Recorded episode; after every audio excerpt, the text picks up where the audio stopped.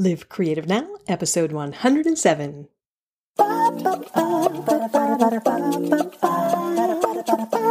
Welcome to Live Creative Now with Melissa Dinwiddie, a weekly podcast to inspire you to create your art and share your work. Because that's how you will change the world. Live creative now. Live creative now. Hello, I am Melissa Dinwiddie, passion pluralist artist, happiness catalyst, and creativity instigator, and author of The Creative Sandbox Way, here to address all your questions about living a full color creative life. Whether you think of yourself as not artistic, not creative, which is a lie, or you think of yourself as an artist of any kind, or anything in between, no matter how you define yourself. Feeding your creative hungers makes you feel more alive. It's how you change your life, and it's how you change the world. A little note before we dive into today's episode. we are in the middle of a big kitchen renovation, kitchen remodel. And so there might be, I don't know, banging noises or drilling noises. There was a door slamming noise you might have just heard. There's work workmen downstairs, cabinet installers. So yeah, just a little caveat. I do not have a soundproofed studio in which I record these podcasts. It's my it's my studio office upstairs in my little two bedroom apartment um, townhouse.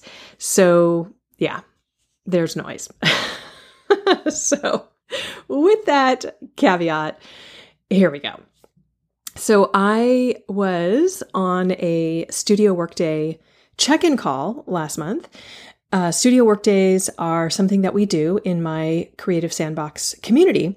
And it's sort of an all day, let's get stuff done together accountability group. And how that works is everybody logs into a video conference room at set times throughout the day to very briefly say what they're going to work on. And then we all go get to work. And then we come back at designated times throughout the day, usually a couple hours apart, to report back on our progress. And it is awesome. I cannot tell you how many times members have said, I never would have gotten this done if it weren't for studio workday, if it weren't for knowing that I was going to have to come back and report back to you guys that, you know, what I had done.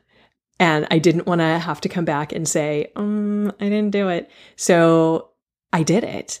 And thank you. And I can't tell you how many times I have said that too.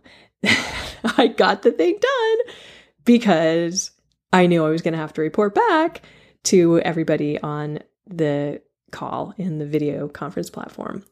So, anyway, that is all a little context.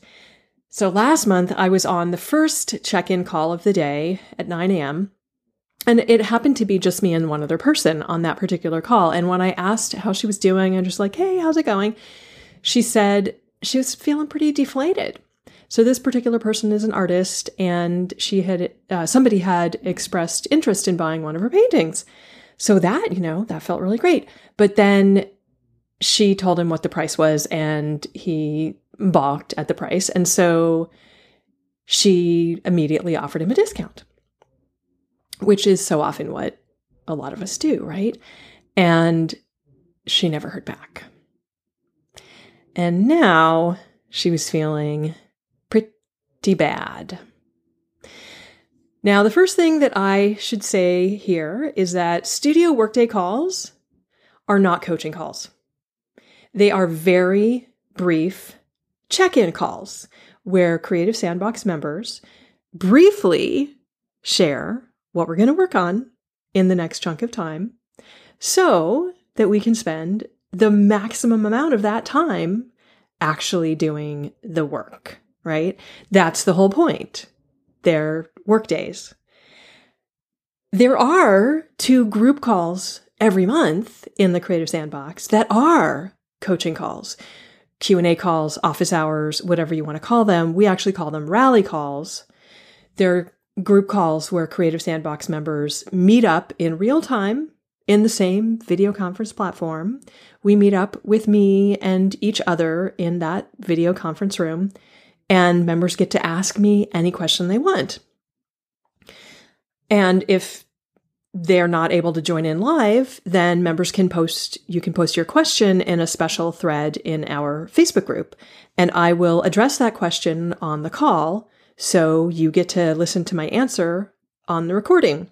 It's pretty cool. And it's especially cool because given that I charge $300 an hour for one on one mentoring and I accept very, very few people I, have I've, I just don't have very much time for one on one mentoring. This kind of access to me is a phenomenal value. And Creative Sandbox members get it twice a month as part of their membership. But again, not on studio workday calls. Those calls are for very brief check ins about what we're going to work on and then reporting back on what we got done. They're not for coaching or mentoring. But sometimes I just can't help myself because that's how I am. that's just what I do. And it happened to be on this particular call, it happened to be just me and this one member because for whatever reason, on that particular day, at that particular time, nobody else was there. And I couldn't not say something because that's who I am.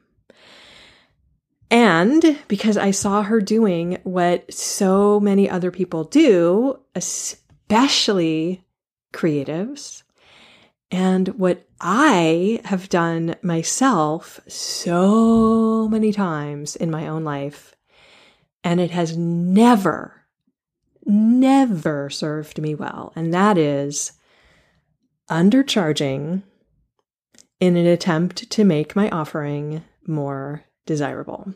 So, in that moment, I went on a bit of a rant. and I ended up basically giving this person uh, basically like a half hour coaching. what I would normally charge $300 an hour for, she got for free. So, because she's a member of the Creative Sandbox, and that's what happens when you are a member. Sometimes you just randomly get $300 an hour worth of coaching if you show up. So, here is what happens when you undercharge. Number one, you end up resenting them. And resentment is actually anger at yourself, misdirected at someone else through the lens of victimhood. You think you're angry at them? That's how it comes out. But it's actually anger at yourself because you were the one who undercharged. In this particular case, that's what the resentment is about. You're not getting paid enough. And that anger is misdirected at them through the lens of victimhood. Oh, I'm being victimized because I'm not getting paid enough. Well, whose fault is that? You're the one who set that price. So, I actually learned that during my dating days when I had to start really setting limits. And when somebody went too far, I was the one who didn't set those limits. So when I started feeling resentful, when somebody went too far, I realized wasn't their fault. I was the one who hadn't set clear boundaries. I learned pretty quickly that if I didn't want to feel resentful, I was going to have to learn to set boundaries, set limits. Pricing is a way of setting limits. All right, so that's the first thing that happens when you undercharge. You become resentful. The second thing that happens when you undercharge is that they undervalue what they receive. How can they your price is setting a value. How can they possibly know what the value is except by the price that you put on it right? If you put a very low price on what you are offering to the world you are establishing value. And they are going to undervalue it if you put a lower price on it than what the sweet spot is for that offer. The third thing that happens is that they will then go on and undervalue all other similar work that other people are putting out in the world. I saw this most uh, frequently, clearly in the calligraphy world when I was working as a professional freelance calligrapher. Oh my goodness. It is so common for calligraphers to undervalue our work. Not, I mean, I could go into the sexism that plays into that because most freelance calligraphers that I knew got into calligraphy, they were women who got into calligraphy because they didn't think that they were artistic, didn't think that they were artists, but I have nice handwriting, so I can get into calligraphy. They were often housewives who undervalued their work to begin with because they didn't think that they had anything of value to offer to the world because they grew up in a sexist society and were undervalued as women and so it's very hard for them to value their work. So they would sell their work for less than it cost them to frame it. Crazy. Crazy. So they are subsidizing their buyers.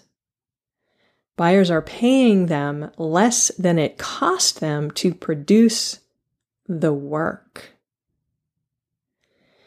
Then buyers are not seeing calligraphy in general as being something of value. So, all other calligraphers who are trying to make a living, who do not have husbands who are supporting them, have a very hard time doing that, making a living wage, because the buyers are used to paying slave wages.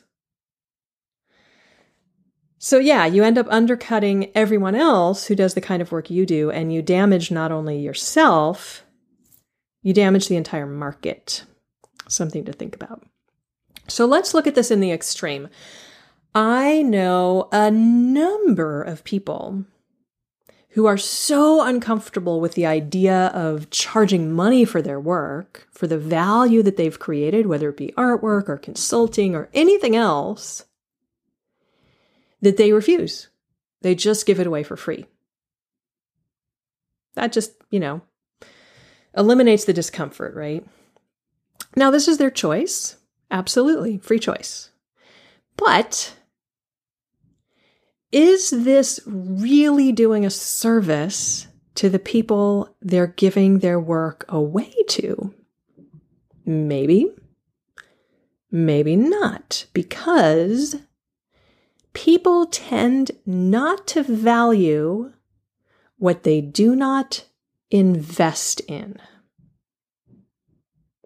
People tend not to value what they do not invest in. Now, the investment doesn't have to be in money, by money. People can invest in various different ways. They can invest with money, they can invest with time, they can invest with their emotions, they can invest with all kinds of different things. But think about this how many free ebooks do you have just languishing on your hard drive? I have a lot. how many free webinars have you signed up for but never attended? I offer free webinars every month or so, and the the rate of attendance compared to the rate of the number of people who sign up for them a lot more people sign up than actually attend every month i can tell you that much And I'm no different. I sign up for a lot more free webinars than I actually attend, including the replays.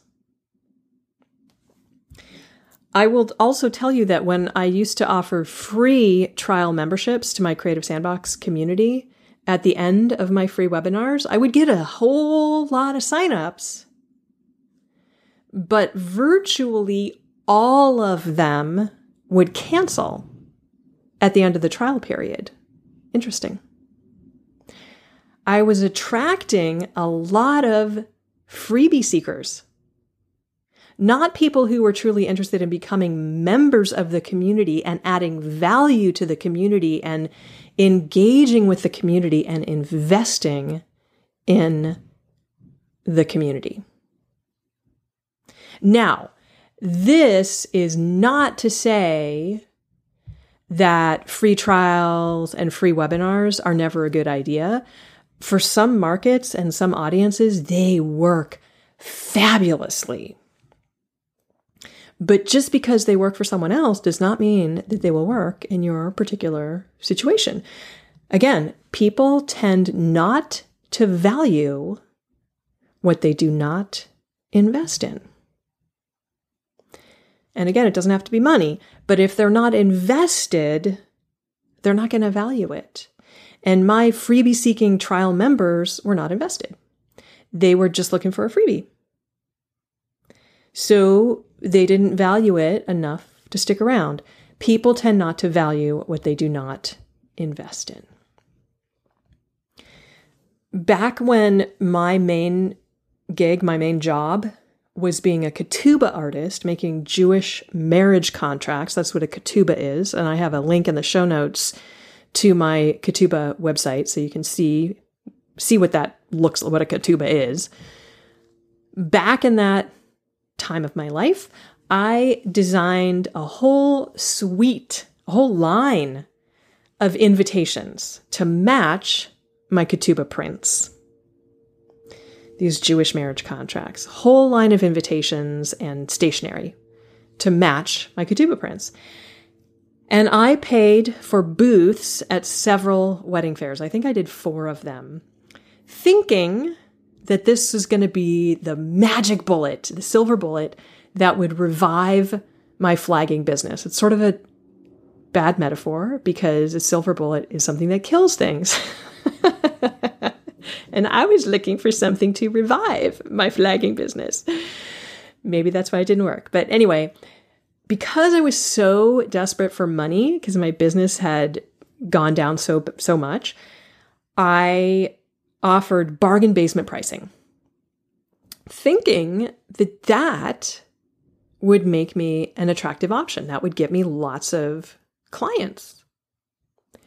I had these gorgeous premium invitations at bargain basement prices. What's not to love? How could I lose, right? Except that I couldn't actually compete with the super cheap online DIY invitations on price because my expenses for the papers that I was using, the layers and the you know, all the various different things, the the materials were expensive. So I couldn't compete on price, not to mention my time involved. And my my pricing was too low to make sense for the premium product that I was offering. So it set up this cognitive dissonance for shoppers, for the brides and grooms at the wedding fairs. And the few clients that I did get, not to mention that they could smell my desperation, that always sends people running, but I did get a few clients, and the few clients that I did get, I resented like crazy. Because after all was said and done, I ended up getting paid slave wages for all the time and materials that I invested in these jobs. But whose fault was that? It wasn't the client's fault. They spotted a good deal and they snagged it. I was the one who set those slave wage prices. And the clients tried to bargain me down more and more and more and more because people tend not to value what they do not invest in. I found that the clients who pay, pay the least are often the most difficult to work with. People tend not to value what they do not invest in.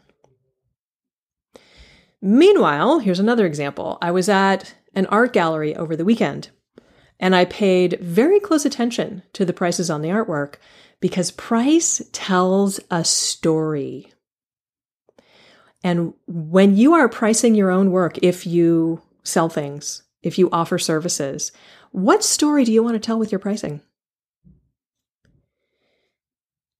If without anything else to anchor value, if you can't say my product or my service is going to, I don't know, give you a 10x return on your investment or something like that, if you don't have something, uh, some kind of clear metric like that to anchor value, people are going to look at the price and that is going to anchor the value in their minds. So if something costs zero dollars, in general, people are going to assume it is worth nothing. If something costs $25, in general, people are going to assume it is worth $25. If something costs $25,000, in general, people are going to assume it is worth $25,000. Now, obviously, this is this is a vast generalization. I live in Silicon Valley where a two-bedroom townhouse they're they're selling for over a million dollars. So things are crazy here. And you can find a painting that, you know, you could buy a painting by a famous artist that could, you know, that's basically canvas stretched around some board that could sell for millions of dollars, right? Canvas is not inherently worth millions of dollars. So price is is is relative, right? But people tend not to value what they do not invest in. Vast generalization, but I noticed I was paid close attention to my responses to the prices of the art when I was in that art gallery over the weekend. And I noticed that the art that was priced very cheaply felt cheap to me. Whereas the art that was priced higher felt more valuable. This is particularly relevant to me right now because I have an open studio coming up in, oh my God, two weekends. Ah! I've been playing general, uh, full time general contractor for this kitchen remodel. So I have not had time to even practically think about it except to make art, but like preparing for the open studio. The downstairs is a warehouse right now with it's insane. So yeah, I'm just praying that the kitchen is done and the downstairs is cleared out so uh, we'll actually have time to set up for open studios before before my open studio is is uh, scheduled, which is May 13th to 14th as part of Silicon Valley Open Studios. It's the 31st year of this huge, multiple cities wide event where hundreds of artists open their studios to the public. And I will be showing, and it's, it's over three weekends. So I'm exhibiting the second weekend, May 13th through 14th. And I will be showing over a hundred, over a hundred of my original artworks. I have I don't have an exact count, but it's it may even be 200 at this point. I don't know. Everything from these little ultra mini 2 inch by 2 inch stretch canvases to uh, pieces 20 inch by 20 inch. That's the largest.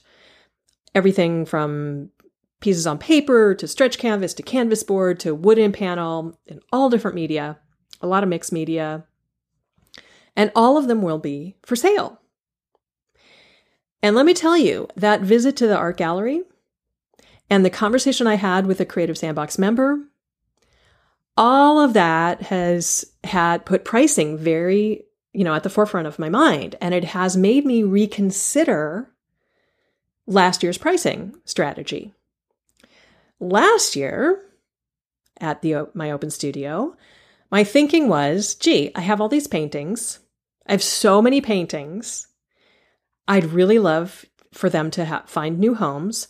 Why don't I offer crazy low pricing to blow out my inventory and make room for new stuff? I have this two bedroom townhouse. I'm running out of room. Let's offer crazy low pricing and blow it all out. So I offered my small pieces, my four by four inch, five by five inch, and six by six, six inch paintings at super low special open studio prices. And if people paid cash, I lo- offered even lower pricing to make it easy so I wouldn't have to make change and stuff. Super low prices that were less than half my regular prices. Guess how many I sold? My plan was to blow out my inventory, right? Guess how many I sold of those small paintings? I sold a grand total of two. Two. I had maybe 80 paintings. I don't I don't remember exactly of those little small pieces. I sold two. So much for my grand plan to blow up my inventory. Now compare that with about it was maybe about 10 years ago when I had my previous open studio at a friend's place and I had a lot less inventory. And I had, I remember I had one piece, framed piece, and I was just tired of having it around the studio. And I had lowered the price over the years in the hopes of getting rid of it, but nobody ever bit. And I remember somebody saying to me, if you can't sell a piece, raise the price. And I thought, well, that sounds stupid. But I thought, what the hell? I might as well try it. So I raised the price. And guess what? It's sold. Hmm, interesting. So, guess what my pricing strategy is going to be for open studios this year? I don't know that I'm going to raise the pricing on all of my paintings, but I'm sure not going to lower it to less than half the regular price. Not trying that again. Price tells a story. What story do you want to tell with your pricing? And my plan to blow out my inventory by lowering my prices to less than half, I sold two. It did not blow out my inventory, which was the plan to get rid of my art. It did not help me get rid of my art. If I had kept my pricing the same and I had sold one piece, I would have been better off. So, people tend not to value what they do not invest in. Price tells a story. What story do you want to tell with your pricing? So, all this talk of pricing is the perfect segue to two announcements. The first announcement is that my pricing on my Creative Sandbox community is going to be going up. Given that one on one mentoring with me is $300 an hour, and you can get two hours of real time access to me in rally calls every single month in the Creative Sandbox community. And sometimes either very few people show up to those calls because people people get busy. The timing doesn't work for them or whatever, or the people who show up don't have any specific questions and they just want to hang out. They just want to be a fly on the wall. If you join for the rally calls alone, the membership of $39 a month is a phenomenal deal. It's insane. Plus, you get an amazing community, which is really why I started the Creative Sandbox. I wanted to create the community that I needed as a creative. I wanted to feel less alone. I wanted to be surrounded by a tribe of diverse creatives walking the same kind of path that I'm walking, the Creative Sandbox way. I wanted to be with people who get me. And I wanted a place where I could go with my frustrations and challenges as well as my victories and my successes where I could share what I'm working on and share when I'm banging my head against the wall because I know that they get it. And that is the Creative Sandbox. Now, I share a lot of stuff here on the podcast and on my blog. I'm pretty open and transparent. You've if you have followed me at all, you see that. But there's a lot of stuff that I don't share here that I do share in the Creative Sandbox because that is my inner circle. So they they get the inside scoop that nobody else does. They're my special peeps. There's stuff that is just too personal to share here. Cuz, you know, the world, It's like I'm not going to share everything on the podcast. But the Creative Sandbox, it's like that's my peeps. It's like a lab and a salon and a girls' night in all wrapped into one. And it's a whole range of types of creators. We got scientists in there who don't primarily identify as creatives at all. And we've got self identified artists and writers and musicians and everything in between. The one thing that joins us all together, the, the, the thread, the common denominator, is that creative expression is important to us we want to be creating in some way in our lives, even if it's just, you know, that little 15 minutes of doodling in the morning, which is quite honestly like that's the main way that I'm creating right now is my 15 minutes of doodling in the morning. We want to be living full color lives and we're women. It's all only women. Sorry guys this is a women only group. So if that's you and you want to join us, I have just opened the doors again. And for a limited time, the price is $39 a month. Or you can save two months and join for $390 a year. And the way you do that is just go to creativesandboxcommunity.com.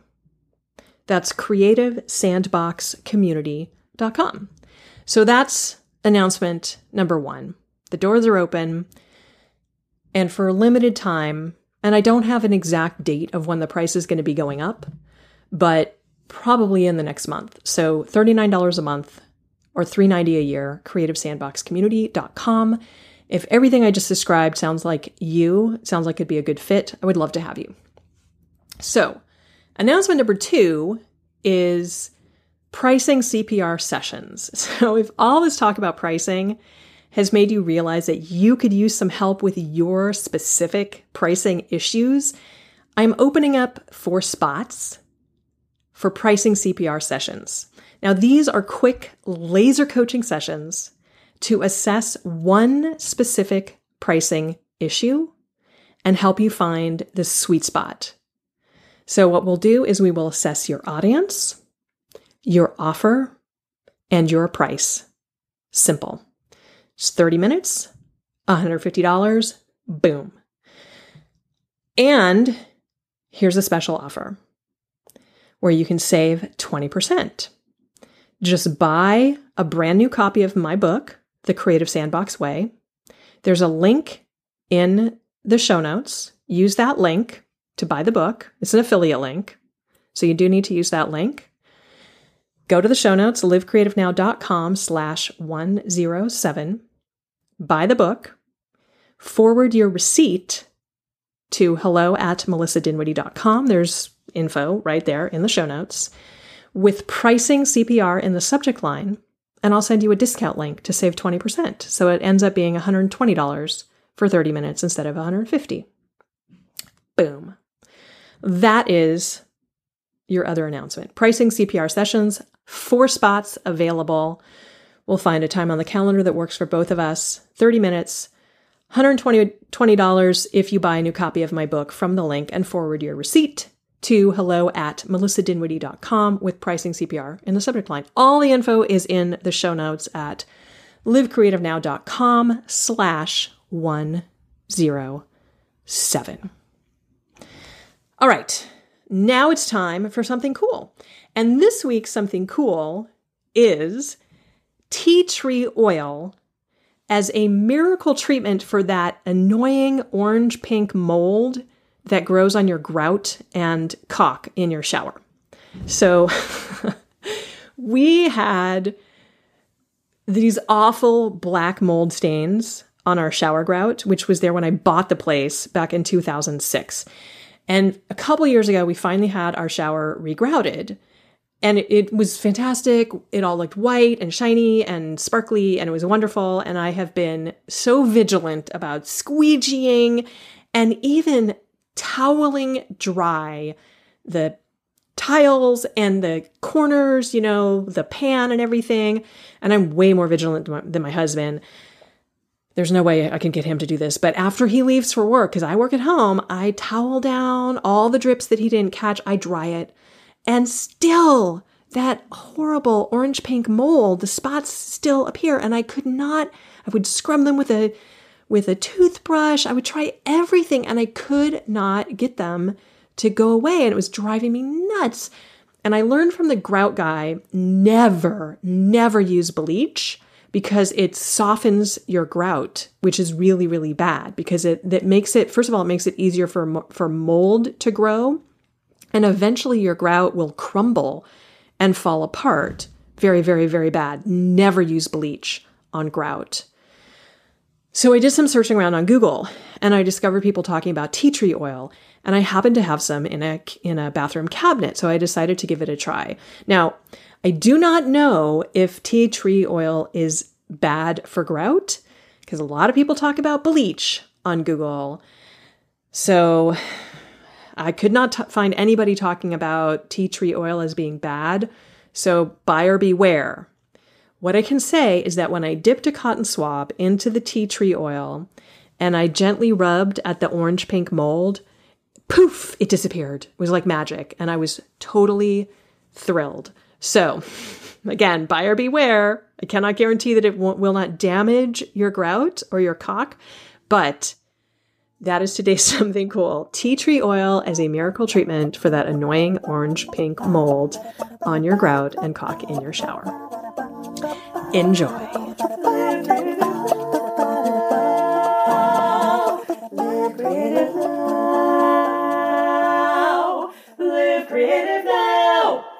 That's it. That's a wrap. Thank you so much for joining me today. This one went kind of long. I hope you enjoyed it. You can always let me know by leaving a comment over in the show notes, livecreativenow.com slash 107. You can tweet me. I'm on Twitter at a underscore creative underscore life. You can find me on Instagram at a underscore creative underscore life. And if you have any questions you would like me to address on the show, hop on over to livecreativenow.com slash questions. Hmm, that will give you all the instructions you need for how to leave me your question. I would love to answer it. As always, if you're getting value out of the podcast, the best way to thank me is to tell your friends and hop on over to iTunes and leave a rating and review. Not only would you make my day, but leaving that rating and review is the best way to help other people find the show, help them live their own full color creative lives. So you would be doing your part to help change the world. If you need step-by-step instructions, just go to livecreativenow.com slash iTunes hyphen review. That's livecreativenow.com slash iTunes hyphen review. That's it. Until next time, thanks again for joining me and go get creating. Mwah! Live creative now. Live creative now. Subscribe at livecreativenow.com.